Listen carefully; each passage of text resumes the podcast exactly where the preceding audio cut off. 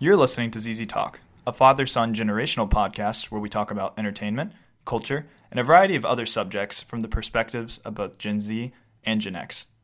I'm Noah, I'm Greg. and this is ZZ Talk.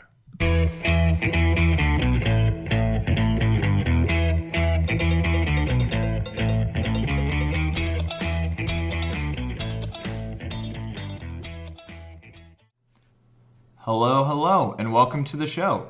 So, today we did a rewatch of Jurassic Park, continuing our rewatch month.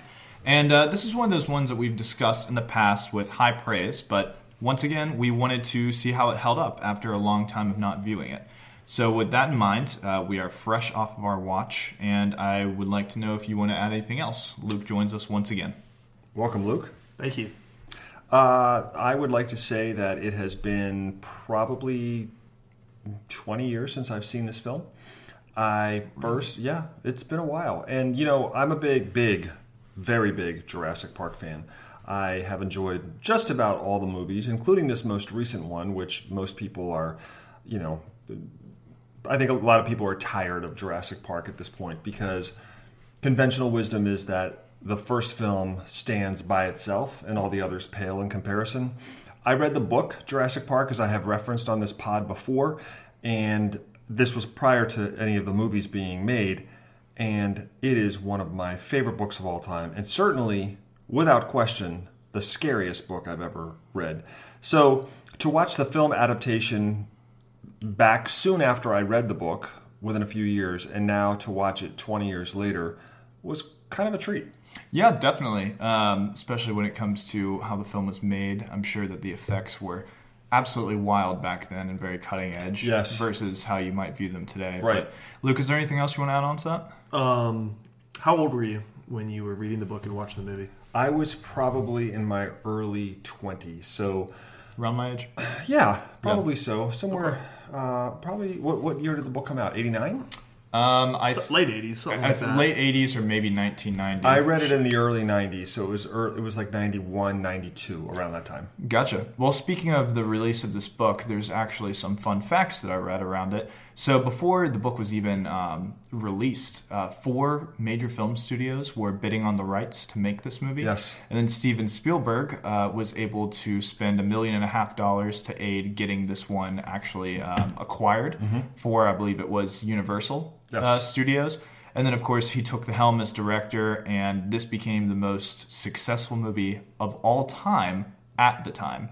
It made well over a billion dollars, and um, I mean, it was a sensation. I mean, what do you remember when the movie came out? Was it just kind of like the biggest thing of the year? What, what, what was it? You know, I remember watching this. Um, I don't remember seeing it in the theater, which I must have, but I think it's interesting. Unlike some films of this stature in history, or certainly in my history, I don't remember it being the splash that it clearly made. It's fascinating because you say you remember the book so well I do. and how much it affected Yeah. you, but the movie, which obviously you know was a global phenomenon, um, at least at the time, uh, wasn't as much of a memory for you. So And I would say too, I think it's, you know, I- I've said this before, and I think most people would agree that if you watch a movie, you read a book, and then you watch a movie, no matter how good the movie is, it's still different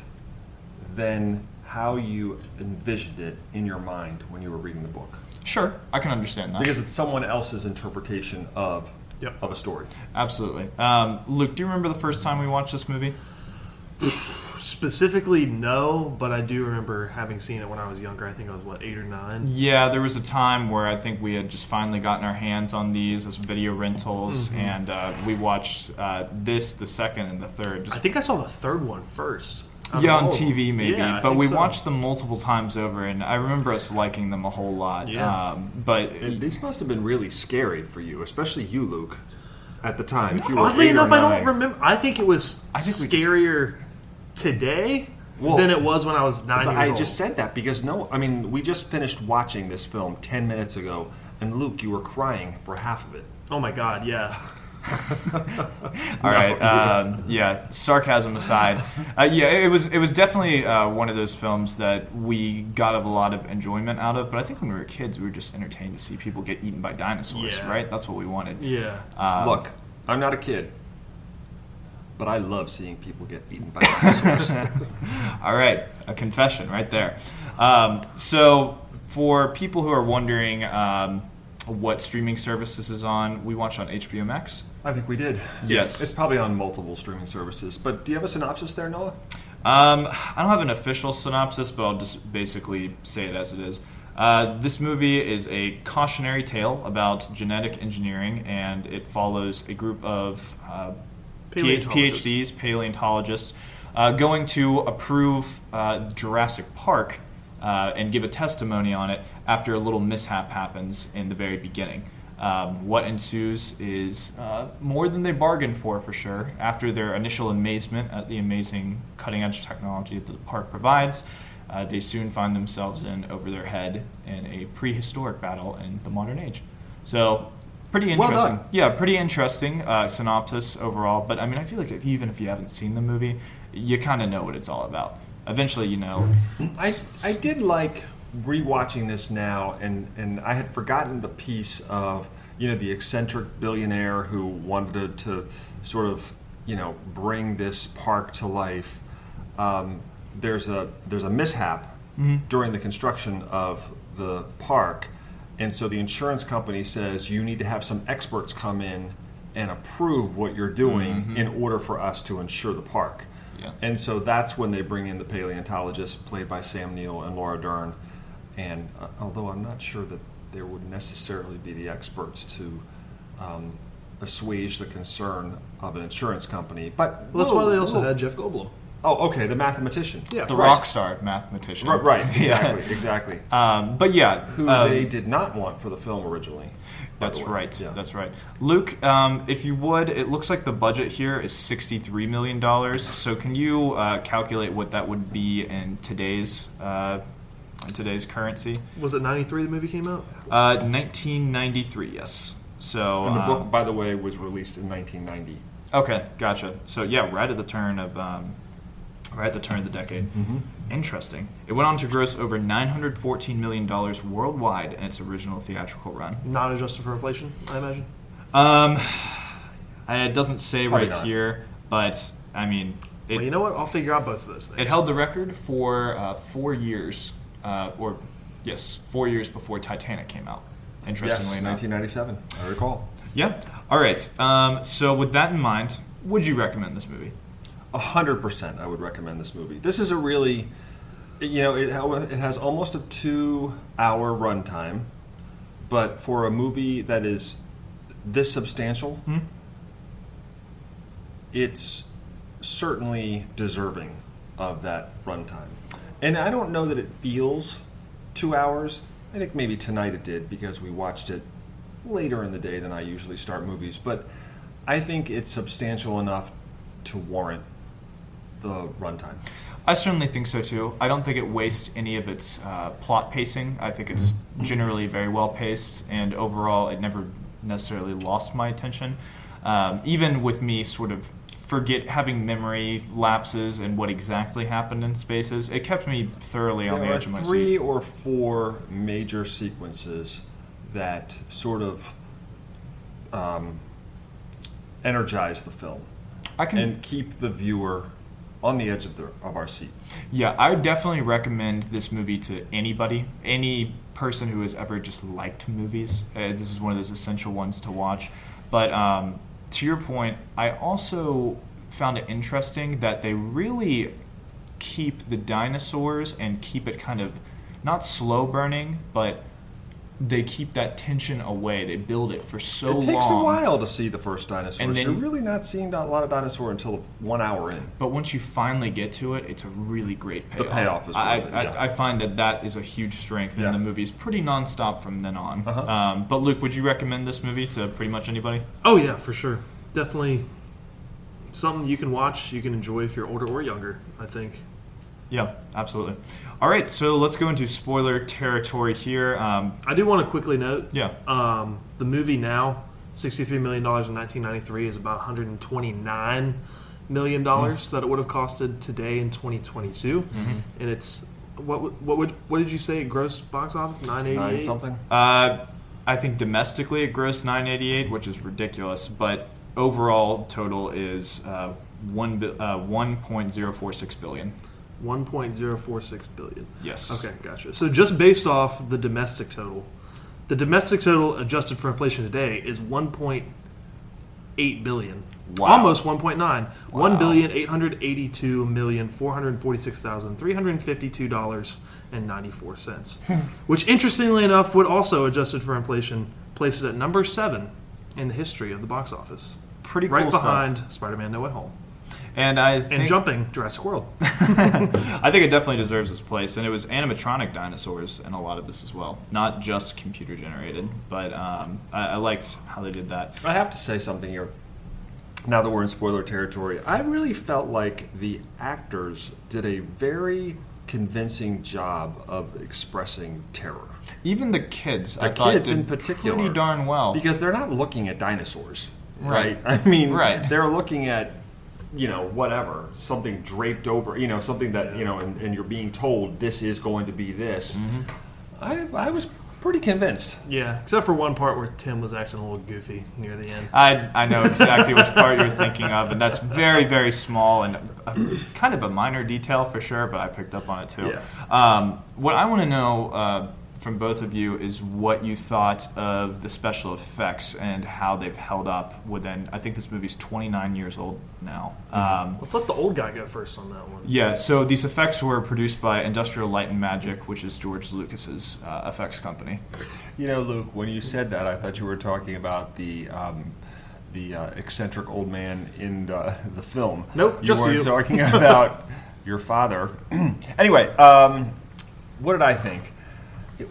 You know, I have to say that there were parts of me that there were times during this film I thought mm, it's time to remake this. Yeah, you think so? Yeah.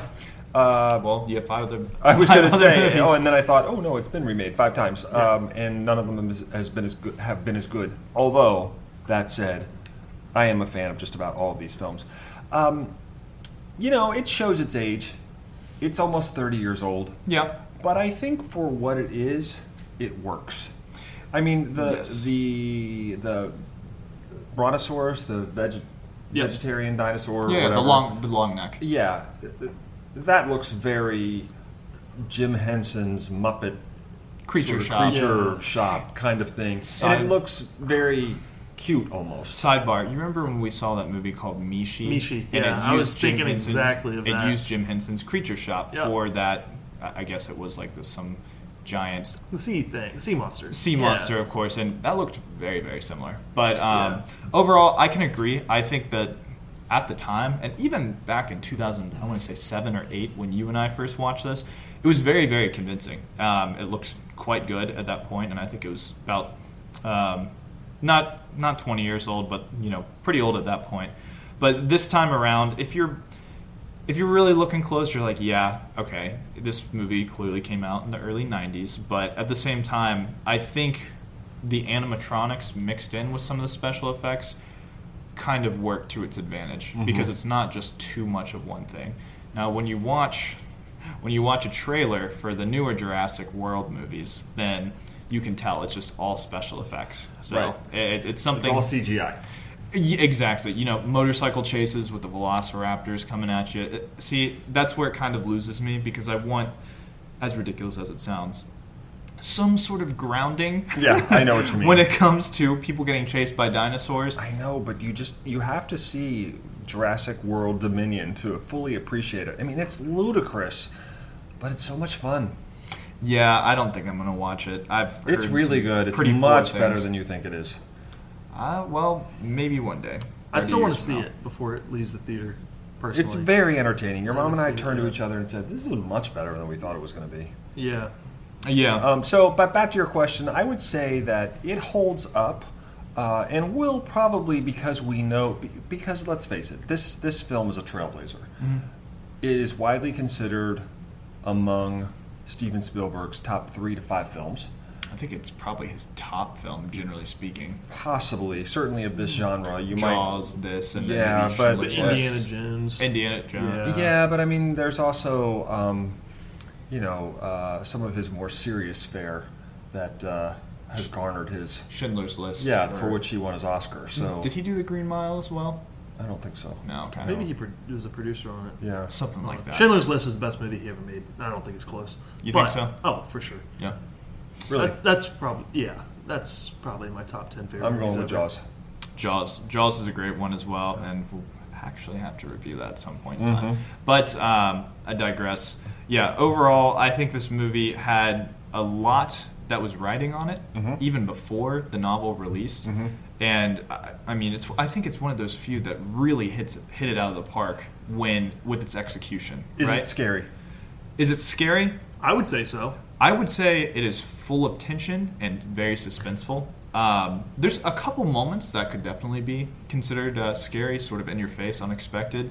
But overall, I think it does the best thing that you can do for an audience member is keeps you engaged, very interested Mhm. the entire time. Mhm. Um, you know, because at the end of the day, we know what we're getting, but there's a lot of surprises along the way, and I've always loved. I've just always loved what Steven Spielberg did with this movie. Mhm. You always have so much fun with it. There's science sprinkled in there. There's sci-fi sprinkled in there. Of course, there's action, but there's also tension, some horror, and obviously, um, you know, suspense sprinkled all throughout it. It's like this giant amalgamation of what makes a lot of movies great, and then just puts it all together. Like I said, this is one of those movies I could rewatch pretty much endlessly every so single let's talk about the casting. Okay. Um, we have Sam Neill, Laura Dern, Jeff Goldblum, Richard Attenborough, and Samuel L. Jackson most prominently Mhm. in here. So, what do you have to say? Um, you know, I, I think when I when I first saw the film, I knew Sam Neill from other films he had been in. Laura Dern was relatively uh, a fresh face, I think, to uh, cinema. She had been, in, Yeah. I mean, she's she has an Oscar. I think her Oscar was since this film, but she's been in a lot and continues to be in a lot. So they've had quite a bit of longevity. I mean, it's fair to say that. Um, Samuel L. Jackson has been in more films than any of them combined, or all of them combined.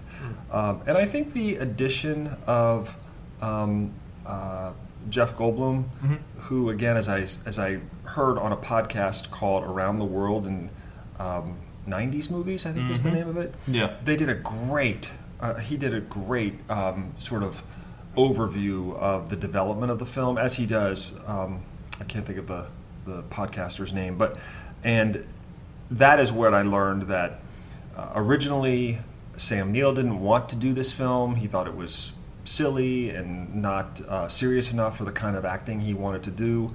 Uh, they did not want Jeff Goldblum, but then when they um, had him in the film, they decided they were going to minimize his role, but they beefed it up a little bit because they were so impressed with how he was um, how he was screened. So And this is easily what all three of the main cast is best known for.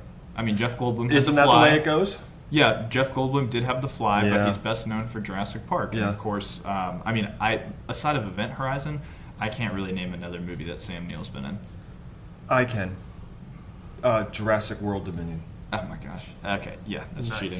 But you know, another interesting thing is that Samuel Jackson. This was actually uh, sort of the beginning Yes. of his career prominence. He was actually older by the time that he gained, you know, more popularity, and I think this is what set him over the edge Mhm. because he had been in a few films here and there that uh, were popular, but this combined with the two.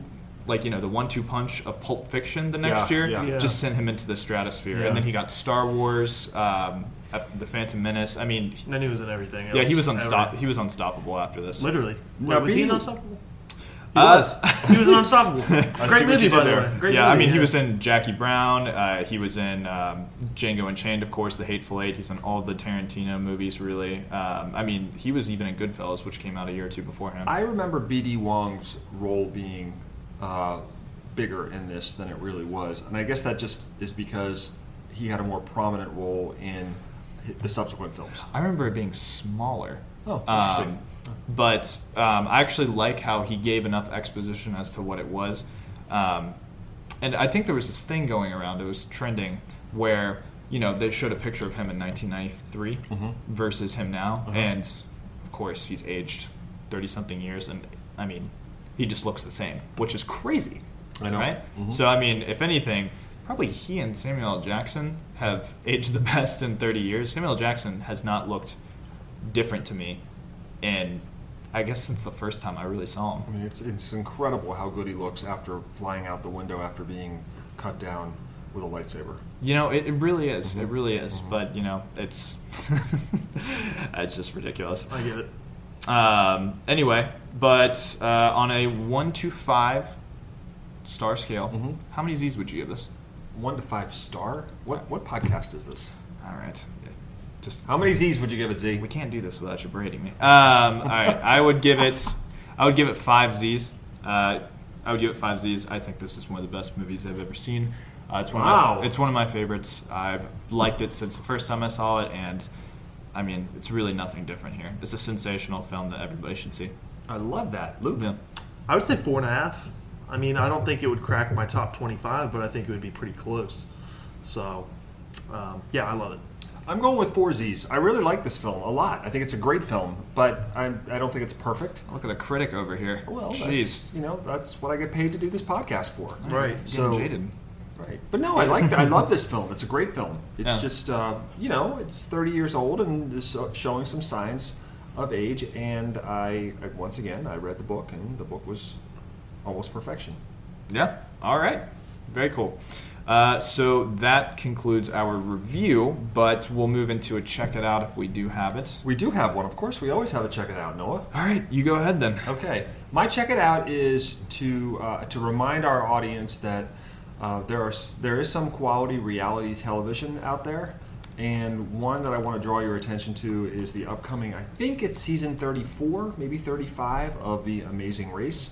Um, in fact, it is a show that I have long wanted to be part of, and hopefully would would one day be able to to do the Amazing Race. I mean, it would be just a dream come true to, to, to um, be selected for it. It feels a little bit like now you have to have a gimmick or something if you watch the, the pairs of people who are selected for the Amazing Race. We have a podcast. You're using your gimmick right now.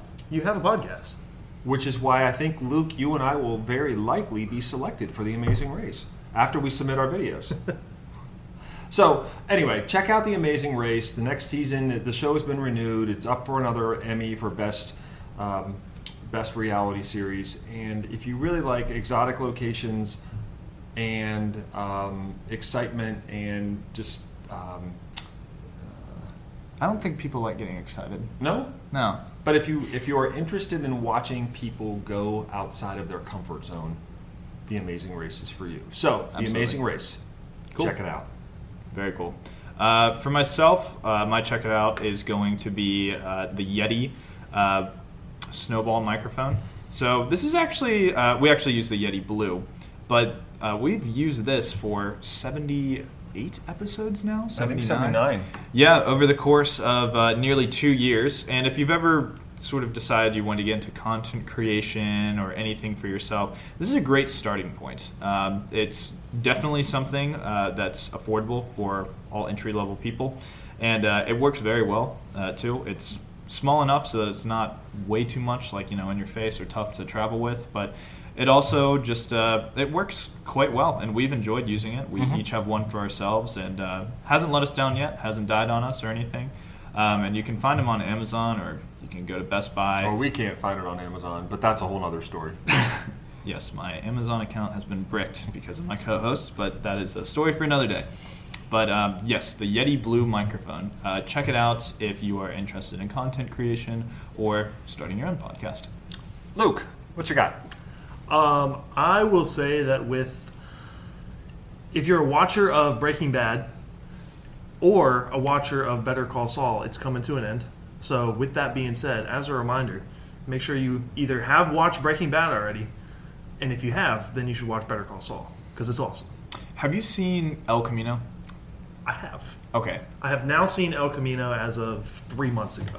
Okay, gotcha, gotcha. I think I saw it when um, uh, when it released, and I loved it. So Yeah, I watched it on streaming. I've tried to get into Better Call Saul, but I haven't been able to yet. So Better Call Saul gets better after the first season. I've heard that so many times before, and, and I the first heard- season's pretty good. I heard the last two or three seasons are just incredible. So Yep. or at least better.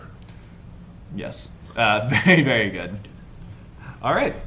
Uh, so we're going to leave it at that. Before we go, however, Yeah. we would like to invite our listeners to give us a five star rating Yes. on either Spotify or Apple Podcasts. If you enjoy our episodes, yeah, please give us a five star rating. We love to hear what you have to say as well. So if you have any additional comments that go with that, we love reading it. Um, you know, obviously we're here to have a good time, but we just want to see what our audience thinks. For every five star rating, I will return for an episode. Whether you consider that an incentive or a threat is a whole other. Chances are we have recorded three five star episodes today. Exactly, exactly. So we're looking forward to that. So um, if you've ever liked our content or just listening now and you um, enjoy what you hear, Or if you're going to like it in the future. do that. All right, cool. Well, thank you so much for listening to another episode. Uh, it's been great to rewatch Jurassic Park and uh, have the three of us uh, talk about it, meditate on the film and what we think. But until next Luke week, is slowly recovering. Until next week, I'm getting interrupted by my co-hosts yet again during this ending segment, and I'm Noah, I'm Greg. I'm Luke. and this is ZZ ZZ Talk. Talk.